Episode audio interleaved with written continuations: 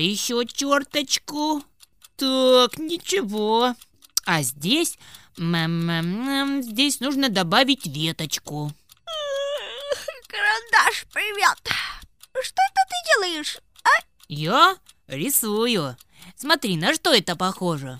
Это? Ой, какие-то каракули. Ой, терка, ты как придумаешь? Это вид с нашего окна. Ух ты, андай, посмотрю. Посмотри. Ты знаешь, карандаш, ведь и вправду немного похожи. Хотя на твоем рисунке не хватает собаки, перебегающей улицу, потом нет м, к- красной машины, нет светофора и нет... Ой!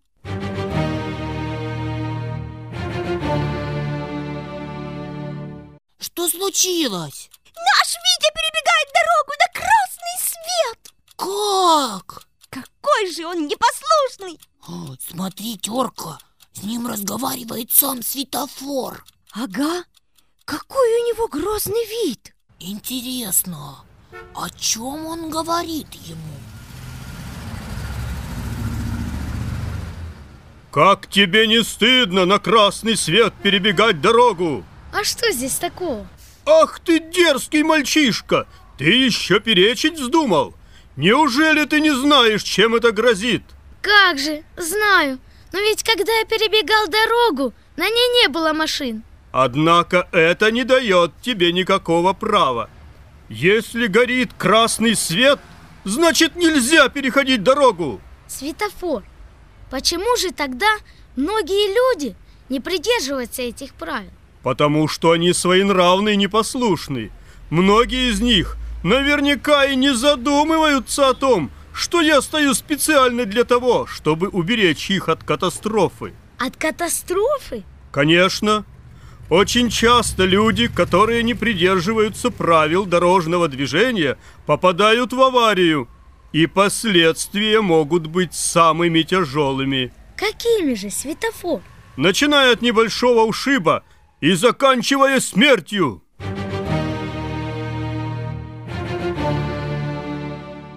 Что? Неужели это правда?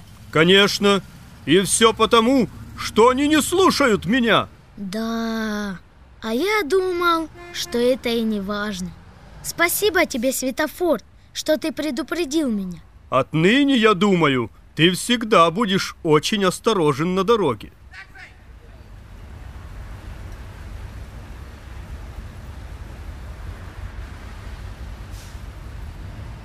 Друзья, что вы так высматриваете в окошке? Ой, Библия!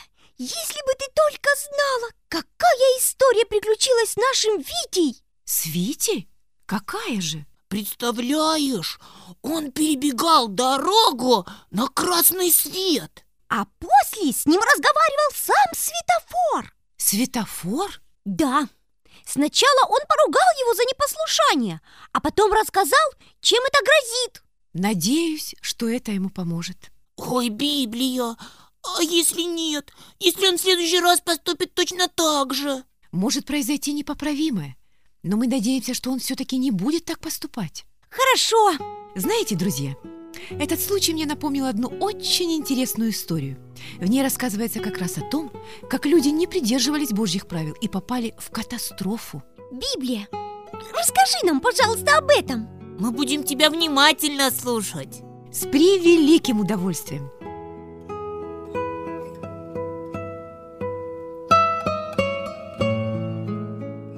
Думаю, вы наверняка помните ту историю, которая произошла с Авраамом и его семьей. Конечно, помним. Ведь именно его Бог назвал своим другом. Правильно.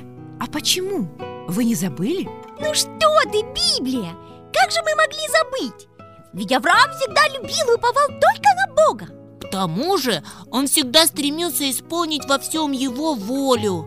Помните, как Бог сказал ему оставить свой дом, взять все имущество и отправиться в совершенно незнакомую страну? При этом он не роптал, а поступал так, как сказал ему Господь. Друзья, я даже и не ожидала, что вы все так чудесно запомните. Вы просто молодцы. Спасибо, Библия. Так вот, друзья, После того, как Авраам был готов отправиться в длительное путешествие, вместе с ним решил идти и его племянник Лот.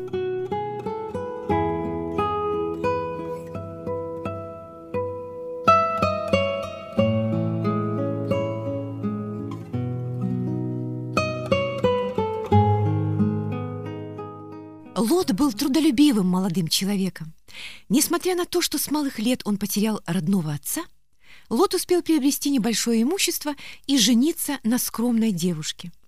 К тому же у него был дядя Авраам, который всегда приходил к нему на помощь. Лот знал, что рядом со своим дядей он не будет себя чувствовать ненужным. Он часто вспоминал, как после смерти отца Авраам заботился о мальчике. Лот видел и чувствовал, как искренне его любит дядя. Именно поэтому еще мальчишка и уже будучи взрослым человеком, он прислушивался к мнению Авраама. Итак, после того, как все было готово, две семьи под начальством Авраама и водительством Божьим отправились в путь. Как долго они шли, это уже не столь важно. Важно то, что на протяжении всего путешествия Господь был всегда рядом с ними, а их отношения между собой были дружескими и добрыми. Они питались, грелись у костра, переносили зной дня и холод ночи вместе. Они были неразлучными –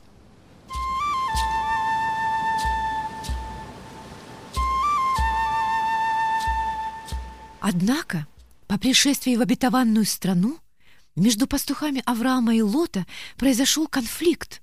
Дело в том, что пастбища той земли были бедны. На них не было достаточно питательной травы для того, чтобы хорошо накормить скот путешественников. Поэтому пастухи никак не могли поделить между собой пастбище. Одним казалось, что для их животных нужно именно это поле, другие говорили, что для них нужно именно то – Видя всю эту неразбериху и суету, Авраам сказал. «Знаешь, зачем нам с тобой расставаться врагами? Давай расстанемся по-хорошему». Ты прав. Ну как нам поступить мудро, чтобы не было обид? Я даю тебе право выбора первым. Где ты захочешь жить, там и живи. А чтобы нам лучше увидеть земли, давай поднимемся на вершину вот этой горы. Да, оттуда наверняка мы все увидим. Так они и поступили. Находясь на вершине горы, они видели всю землю ханаанскую. Это был чудесный вид. Зеленые холмы, в которых, как отблески света, изредка врывались синие, желтые, красные цвета. Все эти разноцветные просторы, словно голубые ленты, пересекали маленькие ручейки и речушки. Отсюда можно было увидеть все достоинства и недостатки той или иной долины. Авраам и Лот долго любовались этой чарующей красотой. Однако им нужно было выбирать место для жилья. Первым по их договору выбирал Лот. Он долго осматривал лежащие перед ним земли. Ты знаешь, Авраам, мне нравится эта страна. И так как ты дал мне право выбирать первым, то я бы хотел жить вот в этой долине. Здесь есть и река, и прекрасные равнины. Думаю, это то, что мне нужно. Да, это хорошие места. Ну что ж, твой выбор. Спасибо тебе. Живя здесь, Мои стада не будут нуждаться в пище и питье. Итак, выбор был сделан. Через небольшой промежуток времени Авраам и Лот расстались. Они потихоньку начали обосновываться в своих землях, строить загоны для овец, выращивать кое-какие фрукты и овощи. К тому же им было интересно познакомиться с жителями той страны. Оказалось, что недалеко от Лота находились пять городов. Вот только их жители были нечестивыми людьми – они не верили в Бога живого. Каждый из них поклонялся идолам-статуэткам. Многие из них делали ужасные преступления.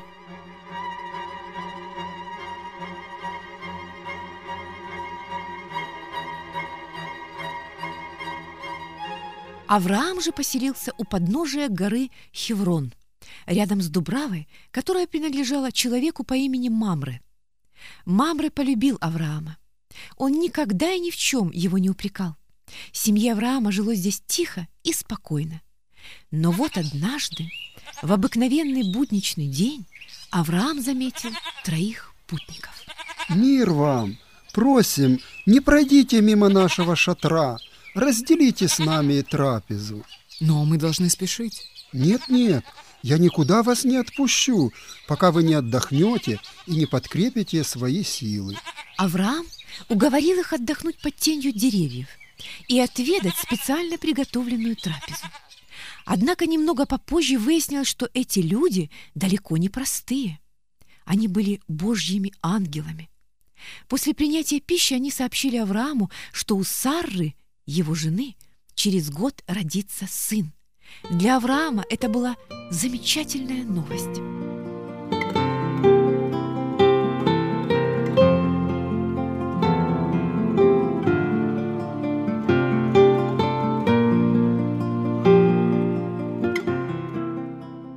Эта новость была не единственной. После всего, что произошло, Господь сказал ему еще кое-что. Как я могу скрыть это от Авраама? Жители Содома и Гоморры делают ужасные грехи передо мной и перед людьми, и их уже ничто не остановит. Поэтому я истреблю эти города с лица земли. Когда об этом узнал Авраам, он очень опечалился. Господи, но там живет мой племянник Лот. Если в том городе найдется хотя бы пятьдесят праведников, ты не истребишь его. Не истреблю, если там окажется и десять. Но, к великому сожалению, там не было ни одного праведника, кроме Лота. На то время Лот уже жил в Содоме. У него там был свой дом, хозяйство. Он уже хорошо обжился и многое приобрел. Все было. Вот только людей, которые бы точно так любили Бога, не было. Это, конечно же, очень огорчало Лота. Но он уже свыкся.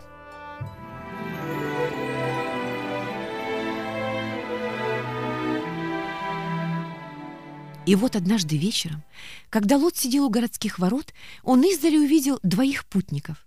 Лот любил людей, поэтому радостно встретил их. Мир вам! Куда это вы путь держите? Мы пришли за тобой по повелению Господа. Он хочет тебя спасти от гибели, которую приготовил для жителей Содома и Гоморры. Подождите, подождите, пожалуйста. Я должен хотя бы некоторые вещи свои собрать. Да и вам нужно отдохнуть с дороги. Нет-нет, нам нужно спешить. Но я умоляю вас, останьтесь. Хорошо. Божьи ангелы остались в гостях у Лота. Молодой человек принял их так же радушно, как и Авраам. Самые лучшие угощения были поданы на стол. Однако после ужина случилось нечто непонятное. Жители города Содом, узнав, что у Лота гости, приступили к его дому и начали требовать. Кто такие? Кто у тебя Лот?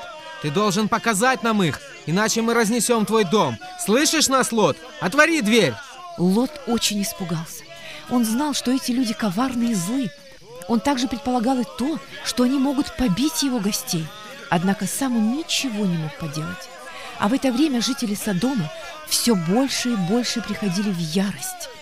Они кричали, стучали в дверь, грозились выломать ее. И тут, когда люди уже начали врываться в дом, один из ангелов, встав, подошел к двери и открыл ее. И что это? Толпу объял страх. Те, которые первыми стремились попасть в дом Лота и сделать там свои ужасные преступления, ослепли.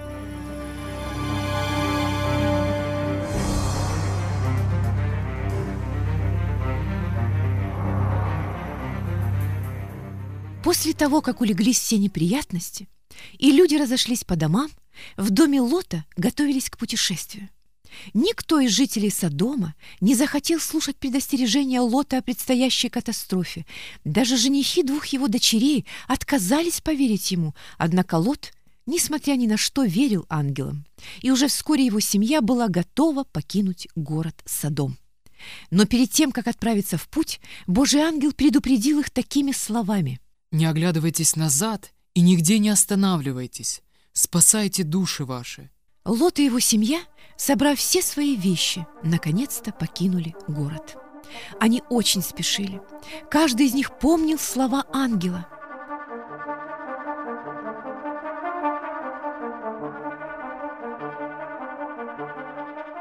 Однако вскоре после того, как они отошли на довольно-таки приличное расстояние от Содома, жена Лота не удержалась и обернулась.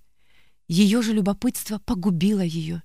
Она стала соляным столбом. Никто теперь не мог ей помочь. Лоту было больно и тоскливо за свою жену, но, увы, она сама сделала свой выбор проявив непослушание. Лот же с двумя дочерьми продолжали свой путь. Это были единственные люди, которые спаслись от Божьего наказания.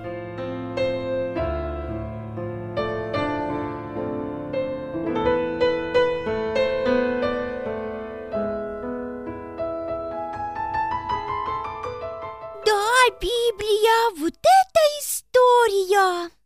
Ты знаешь, мне почему-то страшно стало. Терка, в чем дело? Честно признаться, Конечно. мне кажется, что Бог такой злой. Если вдруг делаешь что-то не так, то Он сразу же тебя наказывает. Нет, Терка, ты немножко не права. Дело в том, что наш Господь есть любовь, и Он очень хочет, чтобы все жители земли были счастливы. Но мы, к сожалению, часто отворачиваемся от Него и начинаем делать множество плохих поступков. Это точно. К тому же есть люди, которые обвиняют Бога в своих же грехах. Ну почему? Почему они не хотят слушать и верить Богу? Наверное, потому, что они гордые и думают, что им все сойдет с рук. Вот вспомни, как сегодня наш Витя перебегал дорогу на красный свет. Почему он это делал? Ведь он знал, что так поступать нельзя. Правильно, Карандаш. Однако Витя сделал так, как захотел. Он наверняка даже и не задумался над тем, что этот светофор предупреждает его о возможной опасности. Библия. И Бог тоже предупреждает нас об опасности. Конечно. Он говорит всем, чтобы они оставили свои грехи, пришли за помощью к Богу. А Он не отвернется, не накажет.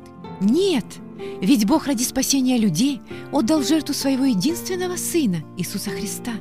Он умер на кресте, взяв на себя грехи всех людей. Теперь от каждого из них зависит, поверить этому или нет, принять то, что Бог говорит, или нет. Бог предупреждает каждого человека, что за ним выбор.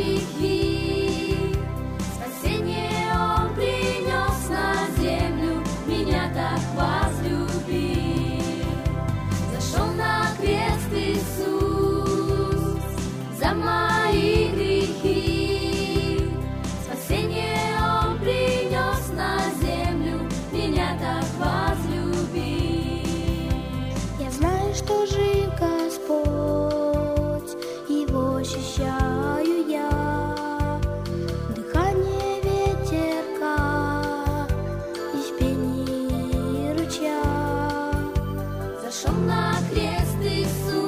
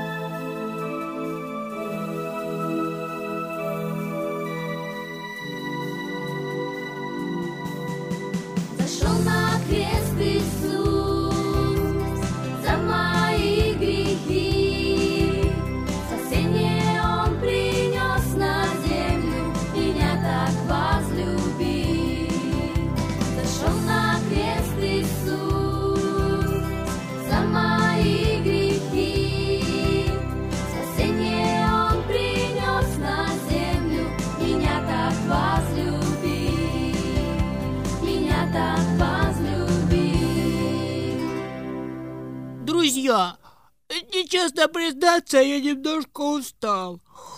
Наверное, нужно ложиться спать. Правильно, я тоже так думаю. Спокойной ночи, друзья. Спокойной ночи. Спокойной ночи.